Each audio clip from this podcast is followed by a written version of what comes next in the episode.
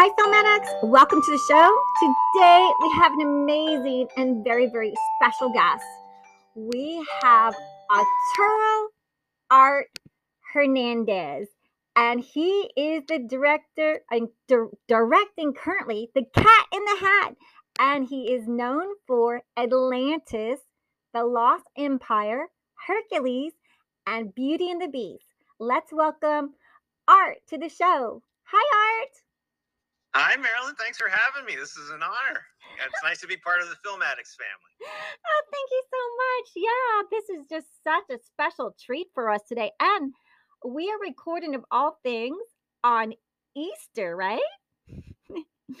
Yeah. And so happy spring, happy Great holiday. Easter, happy Passover, happy whatever you celebrate, right? and um, so where are you recording with me live today? We're pre-recording it, but where are you um in the world? Because our listeners are all around the world from you know Ukraine to uh, Italy to China to just USA, Canada, Australia. So thank you for listening. And so where are you today? I am in the heart of downtown Los Angeles. Like, like literally the heart of downtown Los Angeles. It's the closest to any kind of like New York City kind of life you can have. So my wife and I have a loft downtown. Oh, So, and it's, it's, it's a nice central location, all the different studios. Oh, beautiful, beautiful. And I get to see your pinball machine. So I will have to talk about your pinball playing. Yeah. But uh, so Arturo, I'm going to ask you. So, uh, you know, can you share with us a little bit, like, um, where are you from?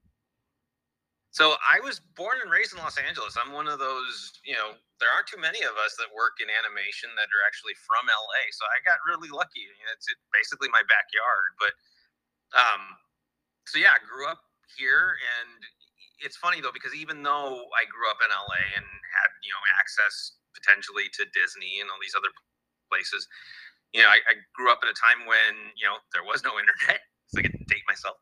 Um, and so getting to getting to figure out exactly how to get into animation wasn't exactly the easiest thing in the world, but uh, but it, it did make things easier being here in LA. Oh, yeah. And um, and you have something um very special that you're uh, is it uh, correct? You are the first generation Mexican American, right? I am. I'm a first generation Mexican American. Uh, my dad was born and raised in Mexico. Um, so on my dad's side, I'm the first generation. My mom was born and raised here, but her parents are from Mexico. Oh, Um, and it's funny because uh, both sides of the family, the my dad's hometown and my mom's family's hometown are basically right next to each other in the highlands of Jalisco. So uh, so we have deep roots there. I still have lots of family there. Um, I'm very proud of, of my culture and my heritage. It, it's uh, it's deeply infused in a lot of the stories that that uh, my personal stories that I have, my projects, and you know a lot of that storytelling also comes into just the stories and things that uh, that I'm working on, and even in the storyboards that I work on, a lot of that would uh, would find its way in. You know, my uh, my maternal grandmother was was a huge storyteller. Like I, I get I get my love of storytelling from her, um, and she was also my biggest champion. You know, nobody nobody was was a bigger supporter of you know my artwork and just my passion for for filmmaking and animation than my grandmother. So I deeply miss her, but uh, but she was a huge influence. oh. So can you tell me you so you started drawing at an early age, right? I did, I did for as long as I can remember. Um, shoot, I, I guess the, my earliest memories of it would have been like kindergarten around that age. Um, I got in trouble for it a lot in school because it was one of those, you know, learning learning when was the right time to draw. Uh, I I do remember getting in trouble in fourth grade, and uh, I, if I remember correctly, my teacher was Mr. Young, and and I got very lucky because Mr. Young, I found out many years later, was uh, was an art major in school, and so rather than uh, rather than send me to the principal's office, he called for a parent teacher conference and sat down with my folks, and he said, "Look, you know, he's got a talent. You know, it should be nurtured." We just need to let him know that he shouldn't be drawing on the back of his CompuCat tests. so, which, which I was much, much, much more happy to do than uh, than sitting down and doing math. I suck at math. I still do. Uh, thank God for calculators. Um, but uh, but it was thanks to to Mr. Young that my folks, you know, saw that this was something that uh, that was important to me, and it was just a matter of uh, of making sure that I, you know, would do it at the right time, right place. Um, so yeah, for as long as I can remember, that was the case. And you know, shoot, I even remember uh, being at my grandmother's. They lived in Venice, California, and uh, same grandma, my grandma Becky.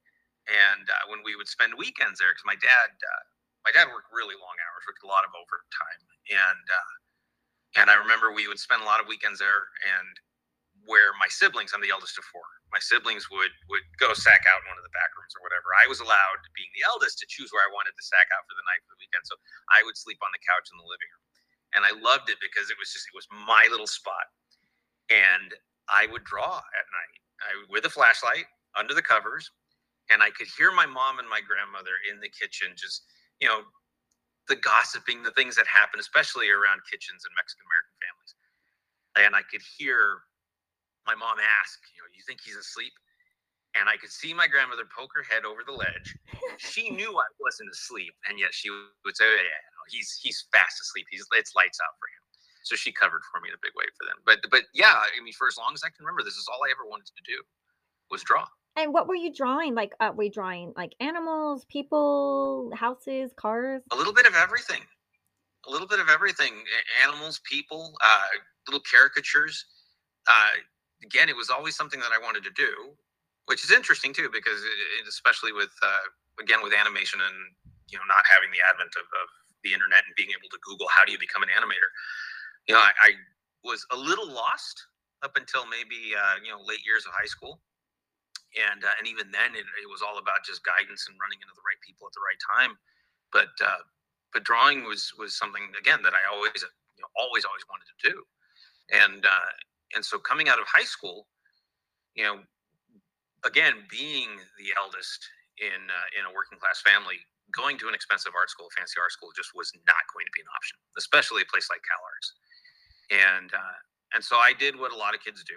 I went to junior college that in the Antelope Valley. At that point, uh, around my sophomore year of high school, my parents moved from LA to Palmdale to the high desert, and it was I hated it. It was a god awful move. I didn't know anybody because I, I, grew up around all of these kids. You know, we all came up together through elementary school and junior high school, first couple of years of high school, and so leaving behind all of my friends, many of whom had the same kind of aspirations, was really difficult.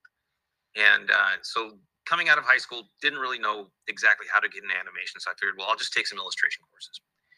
And uh, and it was then that uh, one of those teachers, uh, Frank Dixon, who's still teaching, um, he had an illustration course that I was taking, and one of the assignments was to take an illustrator's work, someone that we really admired, you know, and to try to mimic that work using the same kind of mediums that that person would use. And we could choose someone that was either dead or alive, Maurice Sendak or whoever.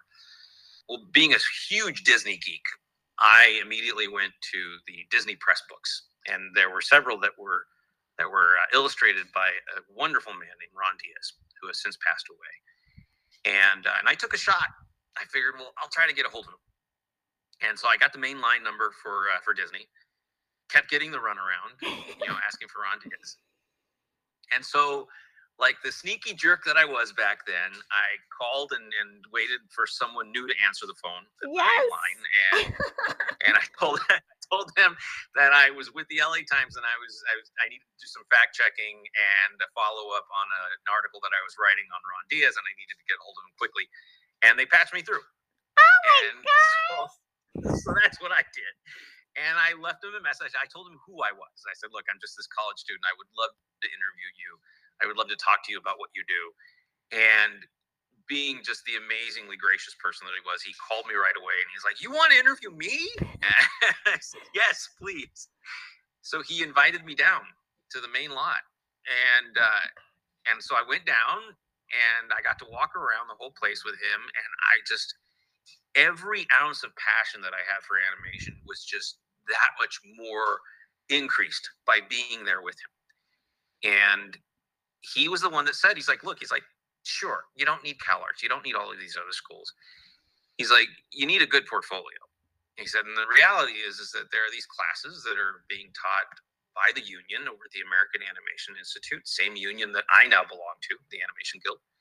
And he's like, you, and he told me, he's like, you don't have to be a union member. You just have to be a high school graduate. They're not the easiest classes to get into because you got to call right away. You got to try to squeeze in there. And I got lucky and I did. And I did 12 weeks of figure drawing with Glenn Vilppu, who many of us know in the industry. Oh wow! Uh, just a phenomenal uh, figure drawing teacher, and he still teaches. And uh, and I did 12 weeks of just constant figure drawing. I think I was there twice a week. And then I did uh, with that. I was also taking an assistant animation course with um, with oh gosh, was Alex? Uh, oh, why does his name escape me right now? Anyway, Alex. Uh, and after those 12 weeks, I put together what I then figured out was what an animation portfolio needed to look like. And it was chock full of figure drawing and animal drawings, whatever. Whenever I wasn't at these classes in North Hollywood, I was at the LA Zoo. Now, mind you, I was driving from Palmdale to these classes or to the LA Zoo Oh, constantly, just do that stuff back and forth. oh, that's brutal. That's determination. Oh, it was. Oh. It Oh. was an awful drive Did you have air because I was still conditioning? living at home. Did you have air conditioning or good music? Yeah, just air conditioning, and good music, and and that was that was my life for 12 weeks, and and they went by fast. And I so I finally had a really good portfolio that I was comfortable with. Dropped it off all over the place, and uh, two weeks later, I got a call from Turner Feature Animation. Oh my and god! they said, "Hey, we've got this movie, Cats Don't Dance. It's uh, it's you know we need a cleanup artist, which was entry level for traditional animation, and you would come in as an in betweener, but we need you to come down and take a test." I said, "I'm there." So I, I went down, I took a test, and within a few days, I got a call asking if I wanted a job, Ah, and. I, I just remember my legs turning to jello. I, I nearly passed out.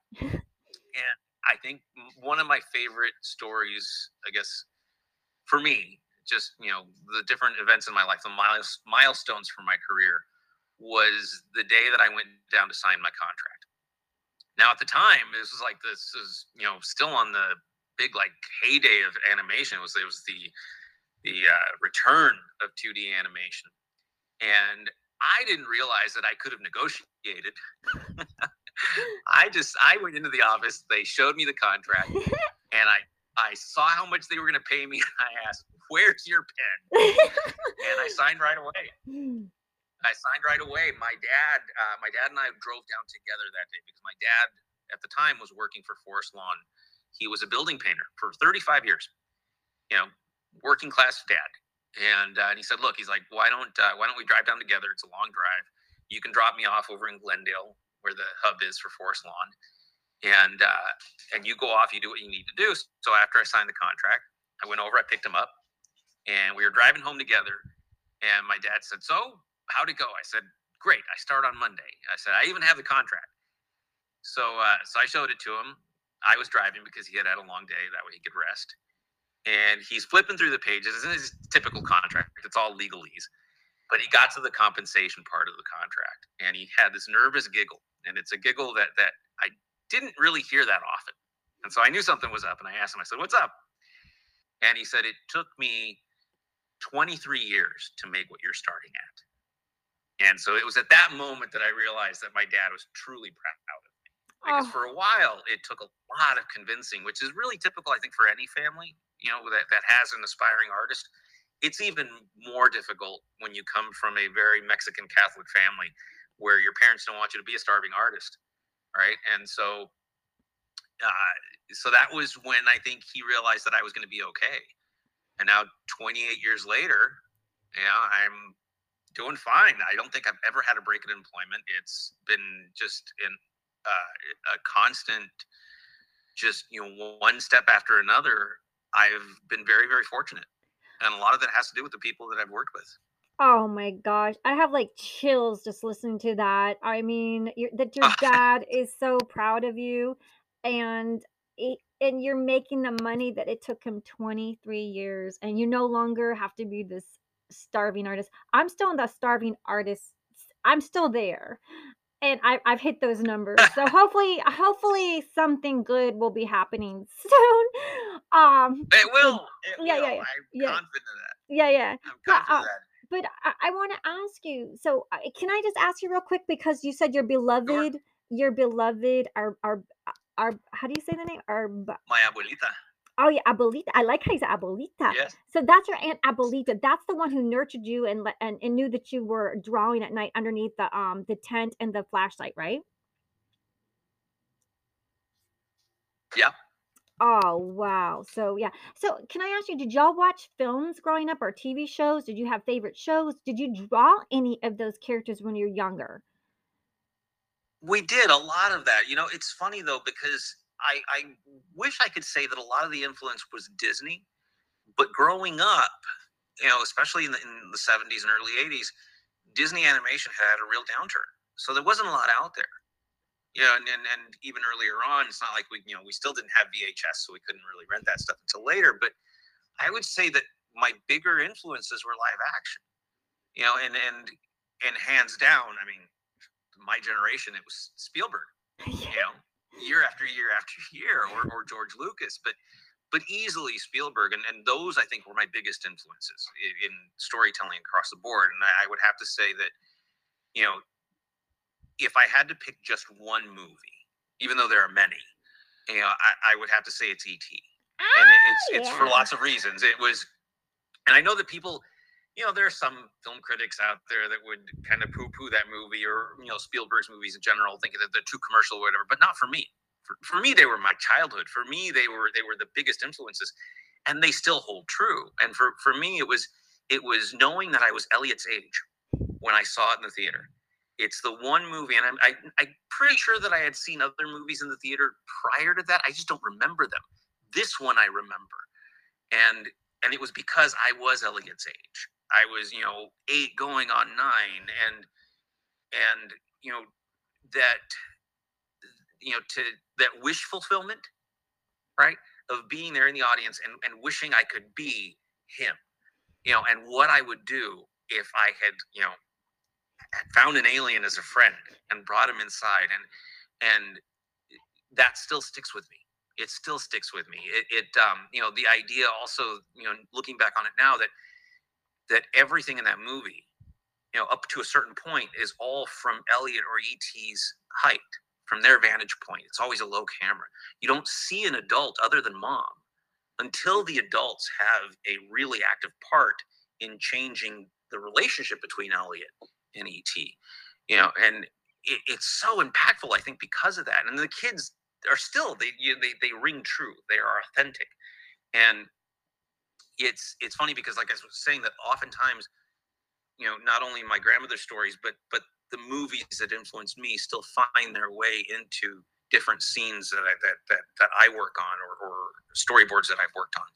You know, I, I would have to say that one of the one of the sequences that I still am very very proud of is is from one of the Tinkerbell movies, which I think it was the third Tinkerbell movie, which was uh, Tinkerbell Fire and Re- not Fire Rescue. Sorry, that was another Tinkerbell uh, and the Great Rescue. I think is what it was. And the story revolves around this little girl who uh, who captures Tink, and she's a huge fan of fairies. She's got them all over her bedroom, and she manages to catch Tink, and they can't communicate with each other because Tink, you know, to human ears just sounds like little bells. And Lizzie was the little girl's name, and I got to storyboard that whole section when Lizzie proudly brings Tink into her bedroom in a cage, in a, in a, in a bird cage, and lets her out and shows her all of the different things in her bedroom. And I tapped into that whole moment with Elliott in the bedroom with ET, showing ET all of his toys. So you know those those things still have have a huge impact in in everything that I do and everything that all the stories that I tell. Oh my god, that's so incredible. So you're you're watching ET and then you're actually storyboarding an ET like scene in um the Tinkerbell movie. That is so cute. I mean, it's just I, I was like up to is it Goonies or ET? Goonies or ET? I was like, hmm, you know, it's it's it's it, they're all toss up Spielberg movies, right? So we might have a little internet um, Wi-Fi. So hopefully we're coming back. But I'm talking with Art Hernandez, who is uh, the direct. He's directing Cat in the Hat, and um, he's got so many fabulous credits. Hopefully, um, our internet will come on back. Let's just see if it's coming on back.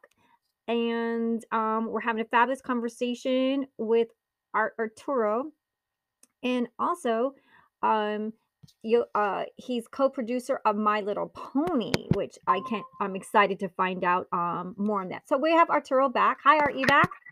Yes. Yeah, yeah. So I just talked while um the the what the internet. I just recapped a little bit, and uh, Okay. yeah, yeah. So our audience kind of knows that we internet we're we're by the mercy of internet. You know what I mean? Absolutely. Oh, I know that well. yeah. And it's like if life could only get better, like we have COVID and it just never will go away, and then like something new, and we're just you know there's we're just just thankful for every day that we have happiness and joy and just doing the things that we love. Yeah. Oh, I agree. So, but I I, agree. Yeah, I asked you like, um, did you cry at all when you were watching ET? Did you? Did it? Did it? Oh yeah.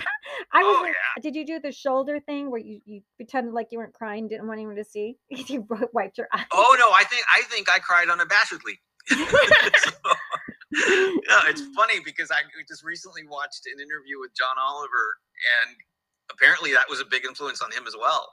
And he remembers being carried out by his parents. He's just a few years younger than me, so he was carried out by his parents, and he was in tears because he could not figure out why Elliott did not get on that ship with him with ET.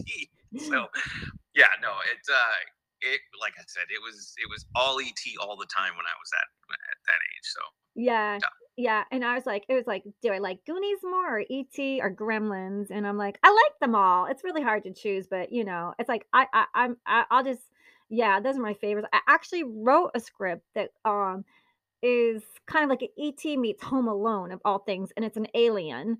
And um oh, cool. yeah, yeah, yeah. So I think that like you're like, I'm not Spielberg, but you know, he's the master, but there might be different versions of people wishing that they can like make it fortuitous. Oh, absolutely, absolutely. Yeah. I mean, that's what's so great about about you know stories like that is that it, it's it's wish fulfillment no matter what. You know, it's it's why so many of those stories still resonate. Mm-hmm. Yeah, and then so so that's one of your favorite films. And um, did you did, was that like you were going to the movie theaters? Did you go to movie theaters with the grandma and your mom and, and your brothers? You said you're the eldest of four siblings with their boys and girls. Yep. Yeah. Yeah, Yeah. Uh, my sister Lily, she's second, and then my two younger brothers Raul and Alberto, Ah. and uh, we're all very close in age. My sister especially, we're almost Irish twins. Uh, we're only 13 months apart, and uh, and yeah, we would go to the theater. I remember it was the Rainbow Theater in Sunland, Tujunga. and it Ah. was about a block and a half from home, so we got to walk there. It was easy. Um, it's no longer there, unfortunately, but you can see it actually in the background of Teen Wolf, with, with- yeah, where where uh, I think it's Stiles and his buddy are trying to, you know, they're trying to, to use a fake idea to get a fake ID to get uh, to get booze, and in the background you can see the rainbow arch for the Rainbow Theater. So that is Uh-oh. that at least lives on but uh, but that's where we would more than more often than not see our movies. Oh wow. Now, did you get the big popcorn and like what's your favorite like malted uh caramels or M&M and peanuts? Like you, did you guys cuz uh, there's a lot of you there. Did, did you guys have your favorite snacks at the movies? I, I think it was almost always sharing a popcorn. Yeah, yeah. They have the best popcorn and like please put butter on it. I don't care if it's lard, just put it oh, on heavy there. on the butter, absolutely. Yeah. Yeah. And then you realize like later it's like, you know, that's lard butter. Like I don't care, it's delicious. and it's Yeah. needed at a movie. No, absolutely. yeah so um yeah i'm gonna uh, let me just see like um uh, we want to get into a little bit about directing yeah we have time like who's your favorite one of your favorite directors Um, I would still have to say Spielberg easily, easily. Uh, you know, there are some of his movies that I like more than others, but uh, but I would still have to say he's my favorite. And again, because of that that influence that he had on my life. You know, it, it's it's in a way like his movies are like the soundtrack of my life. Like I I can I can identify you know just based on on timeline and his movies kind of where I was in life and what I was doing. So yeah, I would still have to say him. Yeah, and and I, and I think beyond that, it's it's really all of the different directors that I've had the the pleasure to work with. You know, and some that I haven't had the pleasure to work with. You know, the the really great thing. What I mean by that is that there are some directors that I would probably never want to work with again. but they are all a learning experience. I mean, for me now as a director, I've, I've it's given me the opportunity to take every one of those experiences and you know become the director that uh, that I want to be, the type of director that that the people that work with me, you know, years hopefully later can say that they enjoyed the uh, the experience. You know, they had fun. Yeah, and do you have a favorite um a film shot, a moving scene from a movie that uh that is one of your favorites? Yeah, I think we, we did. We actually we just talked about it right now. It's that moment with ET and Elliott in the bedroom. You know, it's it's the goodness, it's God, John Williams. What a genius! You know, it's it's the subtlety, the, the just the soft, quiet quality of that score in that moment you know, and then and again keeping everything low and and you could you could kind of tell really that that Spielberg just let you know uh, let them do what they want to do, let the kids kind of you know own the character, and that to me was really really great. It it's still still holds true. I mean, and, but there are lots of other things that, that that like I really love Coen Brothers movies.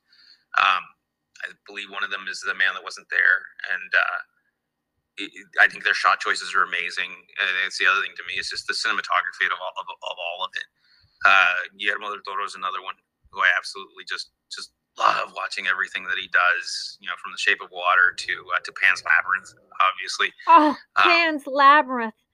Oh my yeah. gosh, my goodness sakes, beautiful. Ah, uh, when yeah. yeah, that's a good one. And he doesn't he doesn't mask the violence, which I think is is also so commendable. It's it's his stories are still very much a fairy tale, but but can go really dark, which which which I really love. Oh yes, it's incredible. And so um and as um we're, we're gonna probably um be wrapping up that part one and we're, and we're gonna ask everyone to come back to part two because we want to get to like your directing your storyboards my little pony uh the cat in the hat. We just have so much more stuff to go but um uh, just like uh, when learning to direct like going from uh you you did you always do storyboarding? Like that was when you said you did the um thing was that how you started with storyboarding? And then you went no, to no actually I started as a traditional animator. I started as a cleanup artist and made my way up to assistant animator, key assistant animator, and then the uh, and then the rug got pulled out from under me and a lot of other people over at Disney when they switched from 2D to CG. Oh, from traditional to CG, and I was lost. I didn't know what to do. They had some classes in Maya that they had a couple nights a week. I was coming home to my wife with a headache every night that I had a class. So my brain just didn't work that way. It was far more math based I wasn't drawing anymore. I didn't have a pencil in my hand. It didn't feel natural. And I know that for some people it clicks and it works. And God bless them because they can produce amazing work. But it it forced me to uh, to reevaluate what I was going to do with my career. And that's when I switched to storyboarding. Oh. I got lucky. Oh. Yeah. So- I got lucky, and that opened up a whole other world for me. It, it's it for me it was it was exactly what I needed and what I wanted to do for the rest of my career was focus on story and then eventually work my way into directing. That's incredible how like that like that door closed and that obstacle uh, led you into a new path that was a better path and a more beautiful path that led you to be the director that you are today. That is amazing. That is really amazing. Um, so we're going to end part one with Art Hernandez, and we're going to ask everyone to come on back to part two with Arturo Art Hernandez, who is directing The Cat in the Hat and co-producer on the film My Little Pony: A New Generation. And and we have so much more to talk about how his first how he worked on his first feature film, right? Cats Don't Dance to now directing Cat in the Hat. Incredible. So coming back to everyone for part two. Thank you for listening. Um, and we'll just come on back. We're going to be on um, part two.